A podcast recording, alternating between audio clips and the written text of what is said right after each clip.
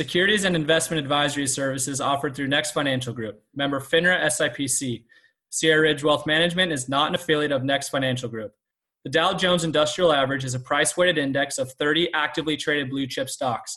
The S&P 500 is a market cap weighted index composed of the common stocks of 500 leading companies in leading industries of the US economy. This material is not intended as an offer or solicitation for the purchase or sale of any security or other financial instrument. Past performance does not guarantee future performance. All the views expressed are those of Hunter Lowry and not those of Sierra Ridge Wealth Management or Next Financial Group.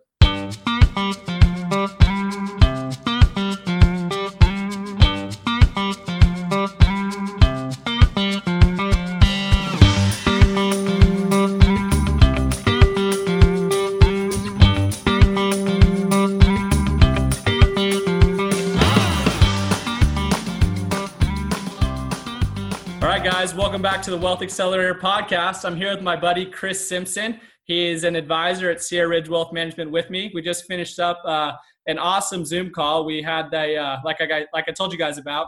Um, we had that call with a couple chief economic advisors. We had our happy hour. All great stuff. We learned a lot. So I wanted to have Chris on here. Like I said, he did the happy hour with me, but he also is an expert in the field of annuities. So I wanted to have him on, get his take on kind of why we need annuities, um, just really the role that they play, especially in a down market right now. I think that it's a super important aspect, and he can really talk about that. So, Chris, happy to have you on here. Um, I guess we can actually start by recapping. Let's let, let's touch on some of the points for those who didn't hear about the call with the two economists. Um, what were some of the major takeaways that you got, and what what did you find most interesting about the call? Uh, you know, thanks for having me on, man. Um, I, I really kind of I was really surprised at the bullish approach um, that uh, the the two economists that were on board today had. Not so much because uh, I'm not bullish myself, but you know, um, I'm, I'm 31 years old. I've got a, a long time horizon, and I'm a long term investor. Um, it's not a really big deal for me to um, be bullish in the market because I've got a lot of time to recover. But these guys were uh, were saying that you know within 18 months they saw the next recovery, which is very optimistic. Um, and you know, I think by all accounts, we probably both hope that within 18 months we have a full recovery. But that being said, you know, if you uh, put all your your all your eggs in that basket, um, and you don't have any backup plan, you don't have another bucket where you have some type of fixed compounding interest that is attributing to your account balance, then I feel like you're doing yourself you know, a disfavor. No, I totally agree with you. And it's something that I've been harping on a lot, you know, it, during up markets, it's pretty funny. Everyone, you know, they, they get to the point where, oh, we're not, we're not hitting the most returns possible. And, and I want to get more aggressive and, and I want to be, you know, let's shoot the moon right now. And then all of a sudden you get a time like right now and everybody's wishing that they're conservative. So having a little bit of that aspect, I think is, you know, it's pretty underrated and people don't really realize the importance of it until we experience something like this, huh? I mean, I can tell you right now, probably 60% of my clients are nearing retirement. Hmm. And, and that's just kind of a uh, attributed to some of my earlier marketing approaches and um, a lot of the people that, you know, I first encountered while I was uh, over at Prudential for, you know, my first few years in the business. Um, a lot of those guys were just getting closer to retirement and they needed um, tools in their belt that were going to help them establish some type of pension. But those 60% of the clients or those 65% of my clients have lost no money through this downturn. Through this whole time, no money. Lost no money. They've lost no money through this downturn. And and maybe maybe I'll even be more specific. They've lost no income during this downturn. And that's because 100% of those guys, because of their such, because their conservative um, approach to investing, because they didn't have a really long time horizon, they were all placed in fixed products, and fixed products have a zero floor. So um, just kind of putting that in layman's terms, they couldn't lose any money. They could only make money. Yeah. Um, there was a cap there, you know, they didn't make as much money as other people did in that market, but they did have gains. And then when it comes down to saying, okay, well now, you know, we're looking at something that's unprecedented. We didn't under, we didn't expect um, there to be a, a global pandemic, but you know, just kind of we did think that there was going to be a downturn at some point. You know, we are looking at 11 years of upside. At some point, there was going to be a downturn.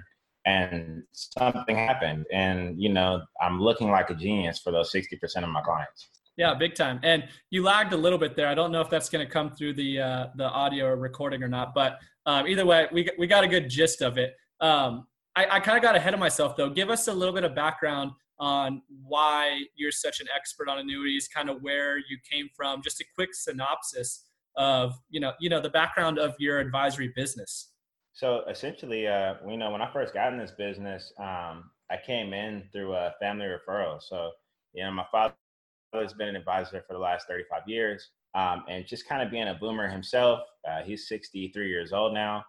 You know, he's a very conservative person. I think a little bit of that rubbed off on me. And some of the advice that I was given really young in this business is that, you know, you can never go wrong when you place somebody into an investment that doesn't lose. because at some point there's always going to be a moment in time where you're will you look smart, you know.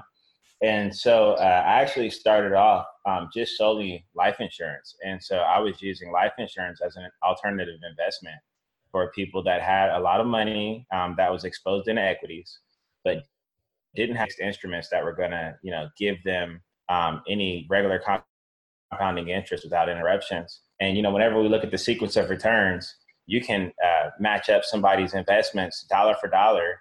Um, and when they don't have any of the losses in the market, most times they end up prevailing over the person that that uh, uh is 100% exposed in equities. And, and it just really depends on the time horizon, right? Because if we're talking about 30 years, the person that's 100% exposed in equities, of course, is going to win a whole lot more.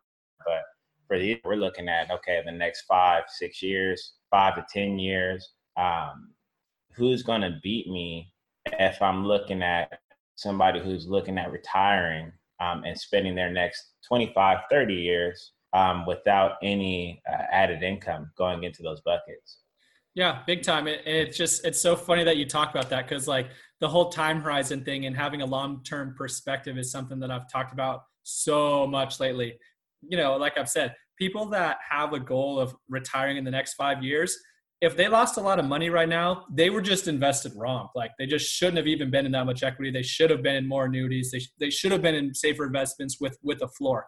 And even people that have a long term goal, there's even you know there is a bucket of of money and a bucket of goods that at least a portion, and that portion is smaller obviously when you're younger, but there's still a portion there that should be set up as a more conservative and I mean, I'm not going to say the word guarantee, but it, it almost is as close to a guarantee as you can get, right? With a 0% chance of losing.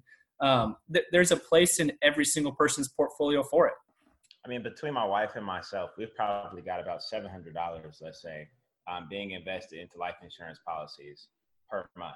Yeah. Now, these are the things that we're thinking, oh, we're just going to just make all this with these life insurance policies. No way. Like, it's not yeah. even the, the selling point of it at all for me.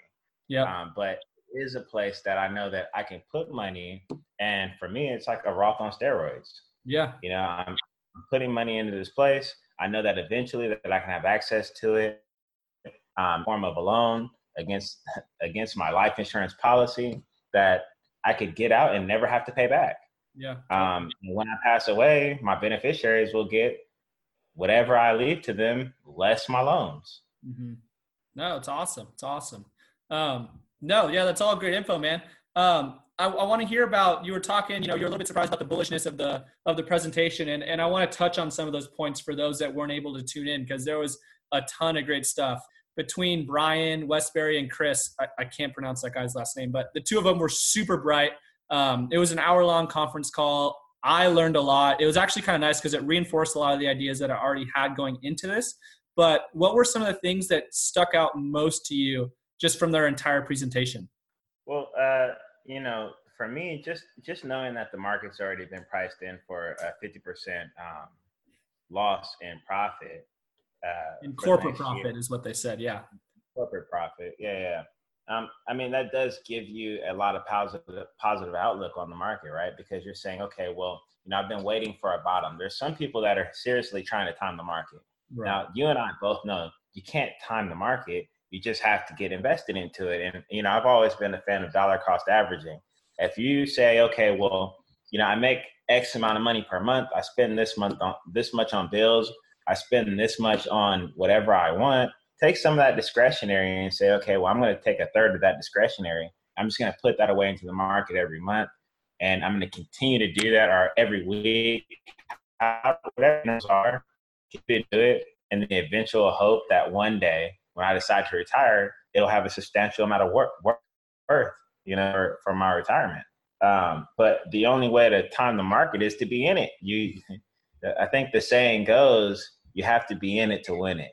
You know. Yeah, big time. And that was super crazy. So um, the stat, like I, I wrote it down as they were saying it because that thing just jumped out at me. Brian Wesbury said that the stock market has already priced in a 50 to 70% decline in, corp- in corporate profits.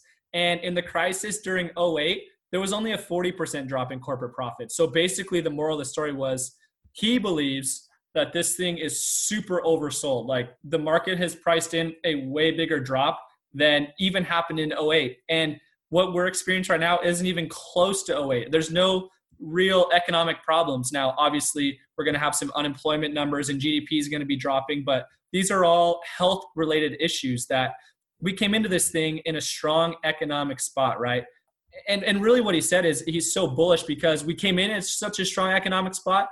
Once we can open back up the floodgates and open up the economy back up, we, we we're going back out into a green pasture basically. Like the, those uh, the, the structure of the economy was so good at the time that it's still there. Unfortunately, this came out of nowhere, and the only way to solve it, he said, the only way that we're going to hit a bottom and a real bottom is once we have a health related um, solution. It's not an economic solution. The government aid that we're getting is a band aid, and it's good, it's necessary, he said, but we're not really going to hit that bottom until there's a health solution. Um, but that being said, I mean, I was really shocked also how bullish he was because there's a lot of people out there saying that, you know, we could go retest those lows that we saw on March 23rd. I mean, you know, something that we also have to take into account is, you know, uh, one of the things that we keep hearing is that this could be a really uh, a seasonal sickness, right? Mm-hmm. It could be like flu. Um, during the flu season is during the winter. You know, most of the time we have cold temperatures. People get the flu. You start taking your flu shot in the fall. This year, there was an early arrival of the flu, at least here in the state of California. I'm not sure what it was like nationwide, but I know that everybody that we know got sick mm-hmm. early on. You know, I, I remember heading to Mexico and uh, in what was that November, and just like being completely sick, man. Just and, and it felt like it was the worst flu I've ever had. And I took the flu shot this year. Hmm. So I didn't get it. I, I, thought usually, you know, you take the flu shot. If you do get sick, the flu shot helps you recover a little faster. Didn't happen this year. So, you know, all that being said, I'm just saying there could be a second resurgence in the fourth quarter once we do have the fall happen again. And now you've got a mutated COVID 19 coming out um, that we're not 100% prepared for. Yeah, and that was a major point that he said. You know, he was like, I he said that 18 to 24 months he sees us being back at our highs that we were at a few months ago. But he said major but if we see COVID-19 come back in next winter time, that we're going we could, you know, probably go into the same sort of thing. We're going to see another downturn. So it'll be really interesting over the next couple of years to see the volatility. And realistically, I think there's even though we might get back to those highs in between 18 to, 4, to 24 months. The road there is going to be really jagged. I think it's going to be super volatile. So, really, either you're going to be panicked and you're going to be emotional and sell at bad times and lose out, or you can stick to your guns, ride it out, and you're going to do well in the long run. I think that's pretty much what he was saying. Yeah, you've got to look at the history uh, of the market as a whole. And you can say, okay, well, right now, look at where we are in comparison to 1920. Look at where we are in comparison to 1990. Right. You know what I mean? Uh, the the the uh, the graph is in a, is a mountain that's you know, forever climbing. Yep, big time, big time. If you um, invest it now, you've got a long time horizon. Continue to invest over time. Sometimes you'll take losses. It's nothing. It's nothing to pay attention to on a daily basis. You shouldn't be worried about it every day. Right the biggest thing, man, and I wrote it in all caps on my notes because uh, it talk about standing out. Brian Wesbury, he said, remaining invested in America and trusting in our healthcare system and free market capitalism is and always will be the best way to invest. And I was like, man, how, how can you put it in better words than that? Like, just like you said, imagine investing in 1920 and you put all your money you had in the market and through all the recessions, all the depressions that we had, and all the times people could have panicked, just leaving it and not touching it, you're going to do well. The market always rebounds every single time. Yeah, I mean, you know, the uh, something that was uh, a, big like kind of topic, you know, just moving into these index products was uh, asset allocation, right? And you look at asset allocation, okay, how how heavily am I, am I invested into this asset versus this type of asset versus this class of asset? And uh, you know, if you got a uh, a good allocation, right? If you are uh, equally exposed in areas that you know are beneficial, I mean, every area is beneficial. Kind of getting a little tongue tied on it, but at the end of the day, just get invested. For the most part, a company like Nike, you know, for instance, and I'm not saying anybody should be invested in Nike because, you know, that would be trying to give an opinion. But what I am saying is a company like Nike, where is it going? Where is it going? If, if I were to ask a regular person, you know, where where's the trajectory of Nike? I would say nine out of 10 times that person would tell me they're going to continue to grow. Yep. And I'm right on your same path, man. Everyone that's listened to my show knows, but I've been really harping on Disney. Um, you know, they got beat up once once their um, their parks closed, the stock took a dip. And, you know, obviously different suitability for different clients, but I have some clients pretty heavily invested in Disney. And it's the same thought, you know. Of course, it could go down, but long run from now, when has Disney how many people believe that Disney's going to go bankrupt or not be around in the next 10 years? I mean, I don't think if you had a room of a thousand people, I'm not sure one person would raise their hand. You know what I'd really be interested in seeing? I'd really be interested in seeing what the subscription numbers for Disney Plus look like yeah, now exactly. as opposed to what they look like a month ago. Well, and that's what's impressive about some of these companies. You start talking about the Nikes and the Disneys and these big, large caps. They figure out how to conform to different situations. You know, who would have thought 15 years ago that Disney would have a video watching platform like a Netflix that people could subscribe to and take advantage of in times when we're quarantined. I mean, they they figured out they they're large cap companies and they're this big for a reason. You know, they get through situations like this. Hey guys, thanks for tuning in to part one of my interview with Chris. Uh, we ended up talking for a lot longer than I realized. We we got to chatting and by the time I finished the recording, it was uh, it was pretty long. So I'm to cut this up into two parts for you guys. Um, hope you're enjoying the content. Like I said, the the webinar that we held and the or happy hour that we held and the webinar with the two chief economists, um, they were really really great. Learned a lot. So I hope you guys are enjoying all the information. I'm sorry that the recording is a little bit choppy in some spots. This was the first time I had actually used uh, Zoom video and recorded it and transferred the audio out. I'm feeling like a computer guru now. but as always, thanks for tuning in, guys. Hey, go check out my website, hunterlowry.com. There's a big green button on there. You can schedule a call with me. We can go over any of your concerns, questions about what we're talking about, questions about the market, what to do during these times. We can go over any of that. So go over there, schedule a call with me and be on the lookout for part two of the interview with Chris. Thanks, guys. Have a great rest of your day, everybody.